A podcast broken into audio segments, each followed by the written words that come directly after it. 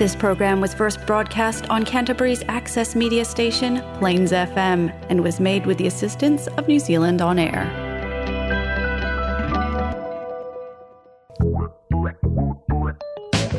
It's time for Bookenz.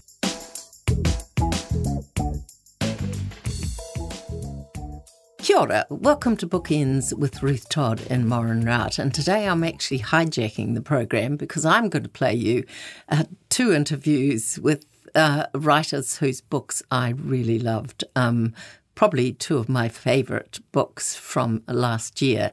Sue Orr's Loop Tracks was a incredible novel. Um, it's had a lot of acclaim, and I think um, deservedly so.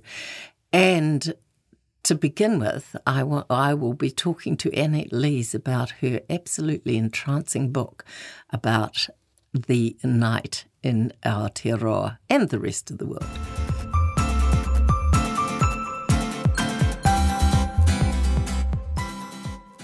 After Dark, Walking into the Nights of Aotearoa by Annette Lees is one of the most fascinating and uh, deeply enthralling books that I've read for some time. and it has uh, been an outdoor natural world enthusiast from her childhood. She has a master's degree in ecology and landscape conservation, and she's had a career in that in New Zealand and the tropical Pacific, as well as travelling in South America and Africa. Her most recent book is Swim, A Year of Swimming Outdoors in New Zealand, which was longlisted for the 2019 Royal Society Prize of the Ockham Book Awards. And it it's um, it's such a treat to talk to you about this book because um, I can imagine everybody that that um, reads it wants to bombard you with their stories. Yes, well, that's the lovely thing about being a, a storyteller.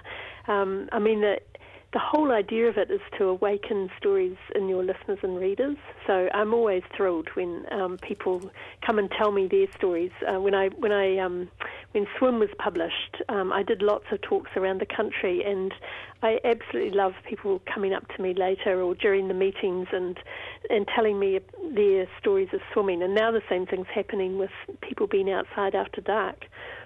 Yes, I bet.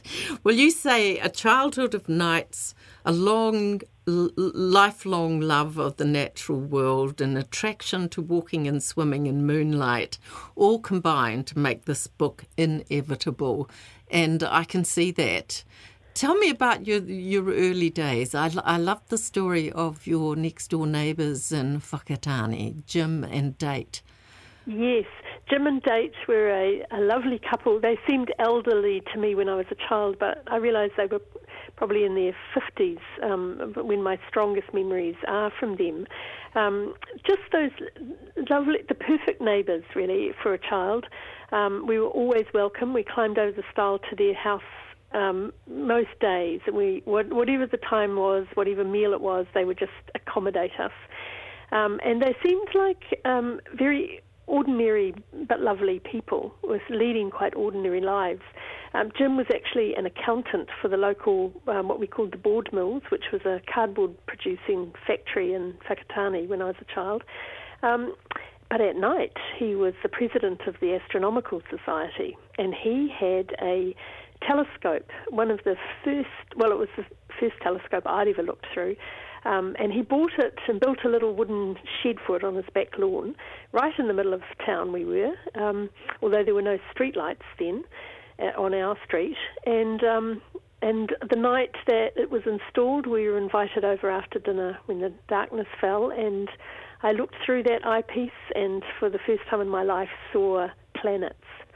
So that it was a transformational moment for me, and I think part of the magic was that this extraordinary sight to behold was something in a very ordinary place in the in the backyard of a state house in a small town in, in New Zealand. And there you were looking at looking into infinity and marvels and you know mysteries and I, I just that that that just slayed me as a child. Well, you um, clearly, you know, that has accompanied you throughout your whole life, and not just the work that you do, but you've actively put yourself into the darkness. You've done huge amount, as you say, of walking and swimming mm. outdoors, um, which is all in this book. But I was really interested in the way you structured the book. You followed the night through. Yes, yeah, it was. I um, I thought a lot about book structure. I mean, as a writer, people who who read books possibly don't pay as much attention to structure as writers angst over, um, because you feel like you're reading a, flow of words, you know, and a flow of sentences and paragraphs and chapters. But how you organise those um, actually make a very big difference to the reader's experience. So I, I actually wrote the book and then discarded it um, because the structure wasn't working. I, I, I started off structuring it around the things that I saw or did in the night. Then I realised that there was a natural passage to the night, which is that dusk falls and then people start to come home from work and close the curtains and settle in.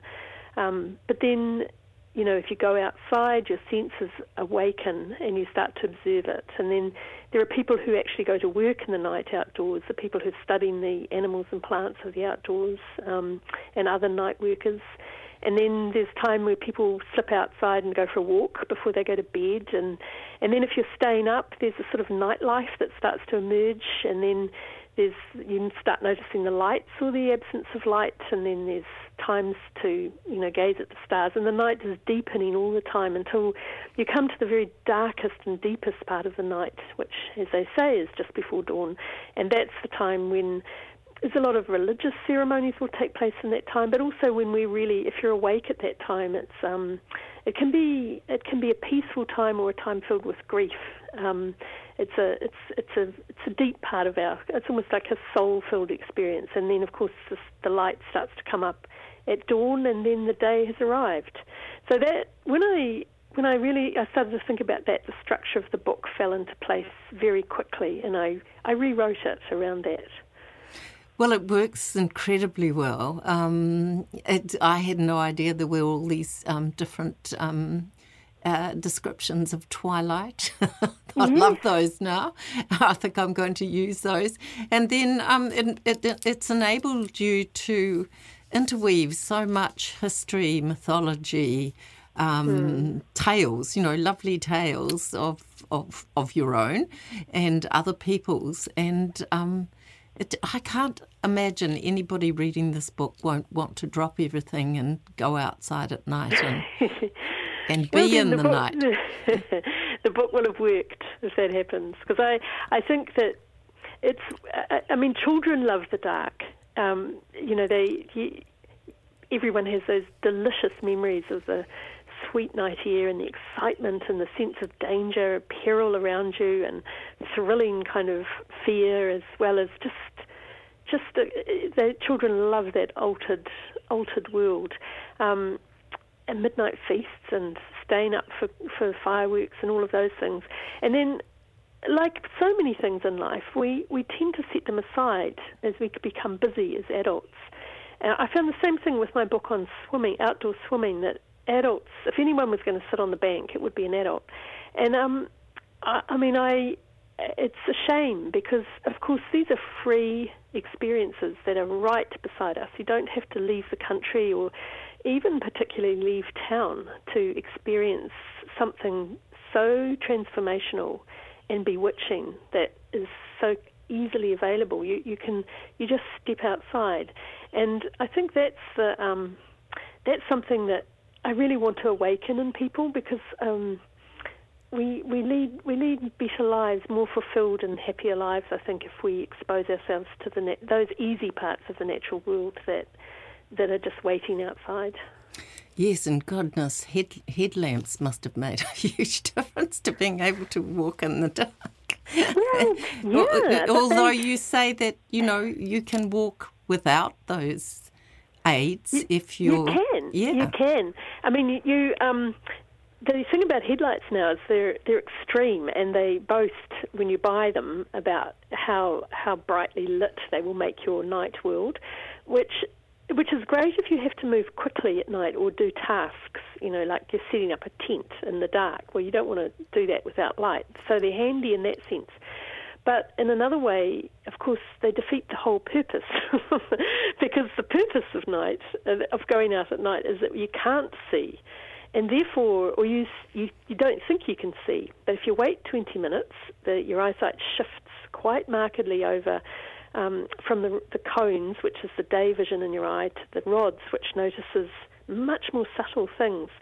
And then you become you have to rely on your other senses, your smell, sense of smell and taste and touch and the feel of the wind on your face and other you're alert in a way that you never are in the day. And if you've got your torch opening up the light, opening it up, you miss that softness and the uncertainty, which is, I think, some of the magic of night. That's where, where it really comes into play. You listen a lot more closely if you can't see, and you slow down. You can't walk at pace if you haven't got your torch on. Um, but you'll be surprised how much light there is, even without a moon. Um, on a very clear night, the stars cast a light, and it lights up the. It, it brings the landscape to a certain kind of murky kind of awareness and. Um, when you get your eye in, you can walk. You can walk quite fast at night. I mean, I I've got good at it. I bet. and it's not because I'm talented in any way. I've just done it a lot. And you can really, when you're out with somebody who's not, um, who it's the first time for a while they've been out at night, they really are stumbling around and feeling worried. But um, you can train yourself to, to do better than that. There's, um, I'm just being topical here. There's a, there's a, a chapter, one of the chapters um, is um, about fireworks because we're coming up to Guy Fawkes Night. So that's fascinating. Um, and topical too, in that there's a lot about bats, seeing that the you know bird of the year has included bat this year. I know, I know. I um, uh, of course I have voted for the bats because um, of I, course um, you have. Yes, I'm thrilled actually that uh, it uh, deeply amuses me, I, and I hope people take it in the spirit that it's meant, which is um, that it's it's really just to draw attention to things, unexpected things. That's and and um, that's the whole idea of Bird of the Year.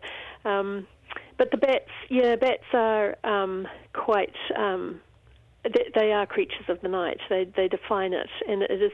We are so lucky to have uh, bats in New Zealand. Our two native mammals.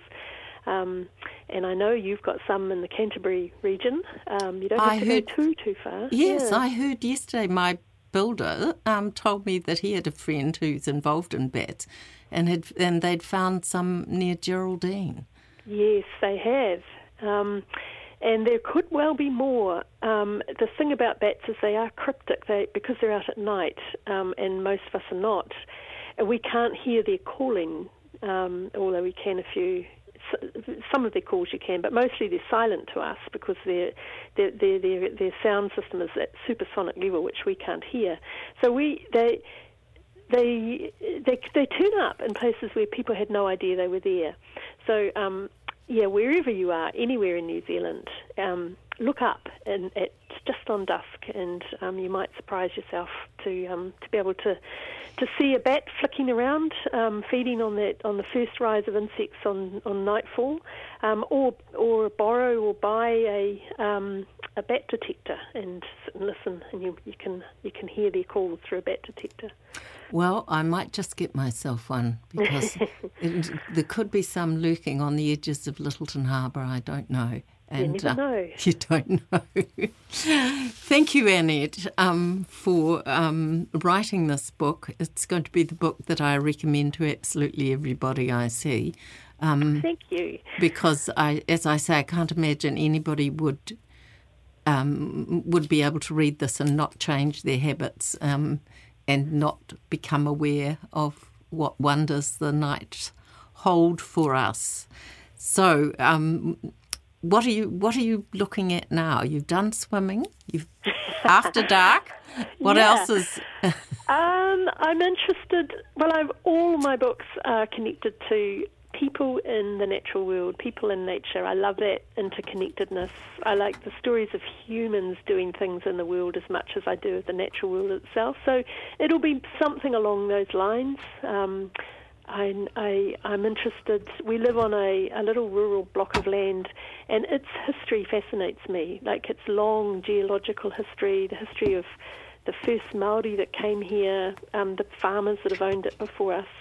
Um, so I'm I'm kind of thinking about how to connect all that together to tell a tale of how we find home in New Zealand. How do we find a sense of place wherever we find ourselves in this country? So I'm exploring those sorts of ideas. But there will be walking, probably swimming, walking around at night, all of those lovely things that that I like to do. Grand. The book is called After Dark Walking into the Nights of Aotearoa. It's by Annette Lees and it's published by Potton Burton. You're listening to Bookenz on Plains FM 96.9. Sue Orr's first novel, The Party Line, was one of my favourite novels of all time, especially as it depicted a New Zealand that I was familiar with. Her second novel, Loop Tracks, has already received great acclaim. Sue is the author of two short story collections. She's been a Buddle Findlay Sargeson Fellow. She teaches creative writing at the International Institute of Modern Letters at Victoria University of Wellington and has a PhD and an MA in creative writing from that university. But she's also been very involved in um, teaching creative writing to women's refuges and out at prisons.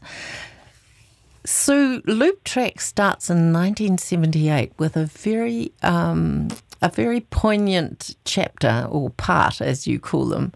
A young girl is sitting on a flight to Australia to have an abortion, and in some strange impulse, and but not strange because of the way you've written it, she gets off that plane, and the rest of the story evolves from that pivotal decision she makes. Yeah. So, starting it there, was that really where you started the novel in your head? Yes, it was because um, that that thing actually happened. Um, it happened on a flight that a friend of mine was on, uh, and my friend told me about it. She was also on the plane for the same reason. Um, she did not get off, but uh, so the actual incident happened, and my friend shared it with me. Um, probably about five or six years ago, she told me this story about this huge delay on the tarmac at Auckland Airport and as she was telling me, my mind just immediately clicked into gear. Um, oh, what a great premise for a novel. Um, and so I talked to her about that, about my idea about using it as a launching uh, as a launching place for a fictional story, and I had her blessing to do that. So that's where it came from, um, quite quite some years ago now. I wasn't sure where where in the interview to talk to you about the actual title "Loop Tracks" because um, it's it's such a uh, it's such a, a, a important um, part of the story. The way that you've structured it, um, I was first aware of musicians making loop tracks when an Australian mu- musician put together um, loop tracks of the sounds of the Australian bush, which he made. And at the right. end, you had this extraordinary soundscape of everything happening. And so um, I was drawn back to that memory as as your story evolves because you have you've taken all these elements of so many things and built them up into this wonderful rich you couldn't call it a soundscape, it's a landscape or a mindscape. So, yes, yeah, tell me about that process. Okay, so um, I always start writing when I've got a strong character, or even maybe two or three characters in my mind. And um, so uh, with loop tracks, my characters, you know, are looping back on the past, but they're moving forward as well um, into the future. And so um, we have a we have um, a secondary main character, Tommy, who is on the spectrum and really struggles to make sense of the world. And um, he lives he lives with Charlie, um, the main the main character in the book, his grandmother, and he goes out on to his first music concert, and it's a loop. It's a loop track musician um, performing, and it opens his world up for him because of the layers that are going on um, when somebody does looping with music. And it was at that point of the novel when he comes home from the very first outing into a crowded pub, and his grandmother is very nervous about this night out for him, um, and he's euphoric with with understanding the way the music had been layered. And it was at that point of the novel, I think, as I was writing, that the looping idea fell into place as a motif for lots of other things going on in the story. Um, another another aspect of it was um, uh, Charlie's looping life and the way the loops of her um, favourite toy as a child, the spirograph, are looping around but never land quite in the same place. And to me, it became, uh, it, it, helped me um, think about her in terms of having another go at life, having second chances, and making sure you don't always land back in the same place. Um, that that change is possible. That you can nudge those looping tracks off course and and perhaps hope for a different outcome for your happiness. Yeah, it's. It, you have, as many reviewers have said, and of course it's it's obvious when you read the book. You've you have pulled so many things into this book. things is the sort of loose word because yes, we have the abortion um, situation in 1978, which was dire for young women back then. Then um, there's Tommy's autism. There's um, his father coming back into his life and the damage that was done to him at some stage, the damage that he's done to others. Mm-hmm. There's um, uh, Charlie's interest in ling- linguistics, her own yes. sort of linguistic problems of uh, yes. of being her disfluency, which is a wonderful word. Um, and then, uh, and then you you've you've got it set just as COVID is taking hold, and they are plunged into um, into lockdown. So yes. you really didn't shy away from all the all these complicated um, spirals and and forces. No, well, once I was locked into them, that was it really. And uh, you mentioned COVID coming along, so I'd actually written, established the first half of, or a third of the book really with a fictional story. And then COVID came along when I was actually literally writing the last part of, or the second half of the book. And COVID was a gift to me because during lockdown, when we couldn't do anything else, I wrote second half of the book is written literally and truthfully against our level four lockdown. So I was actually writing every day, stopping at one o'clock to hear what the one o'clock numbers were, hearing what our politicians and our health professionals had to say to us each day, and that's all. That all became part of the book, um, and also the political political um, landscape that we were living in at the time as well, with the general election delayed because of COVID.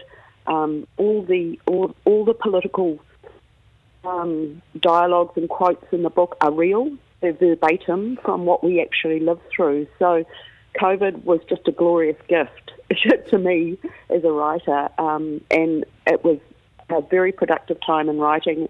And I felt energized by the landscape that had been gifted to me to finish the book. It's interesting, isn't it? Because often we wait a while before, not we, I don't know who we is, it's not me, um, writers wait a while with earthquakes and the terrible mosque killings, and there's a bit of a delay before they start appearing in our literature. But somehow you putting COVID in there, and it's so fresh and immediate, it all made sense. I didn't feel that you were plunging me back into something that I'd rather forget. I really enjoyed reliving it in a sense. Oh, I'm pleased to hear that. I mean, the thing was, for me, my characters were alive in the world when COVID came along. And this is the thing that I thought about a lot is that the day we went into level four lockdown, it's not as though anybody hit a reset button and wiped away what was going on in their lives already. I mean, we all moved into level four lockdown with our own dramas, our own, our own personal lives were in play, and none of that stopped just before, just because lockdown came along. And that's what was so great when I was writing. It was exciting when I was writing because I had three or four four characters really already undergoing some big trauma in their lives or some big challenges.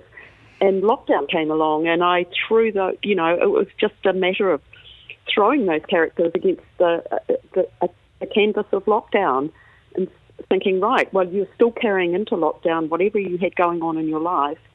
Um, let's see what lockdown does to you. So we had bubbles. We had all of a sudden characters who were not supposed to be seeing each other anymore.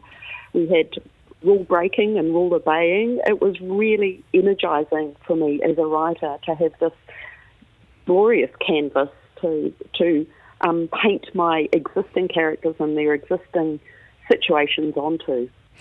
And also, um, you had no idea how it was going to pan out. So, at That's a certain right. stage, right. you had to say the story. I'm ending the story now. That's right. At first, I wondered whether um, I might end it at the end of lockdown, but I had always thought that the story might finish um, around the time of the general election. So I did carry it through to there. Well, you've done an extraordinary job, Sue, and I have to say this is going to be another of my favourite New Zealand novels.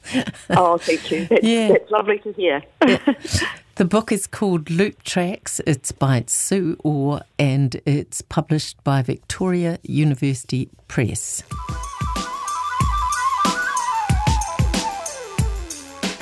And join us, Maureen Rout and Ruth Todd, next Tuesday on Bookenz on Plains FM 96.9.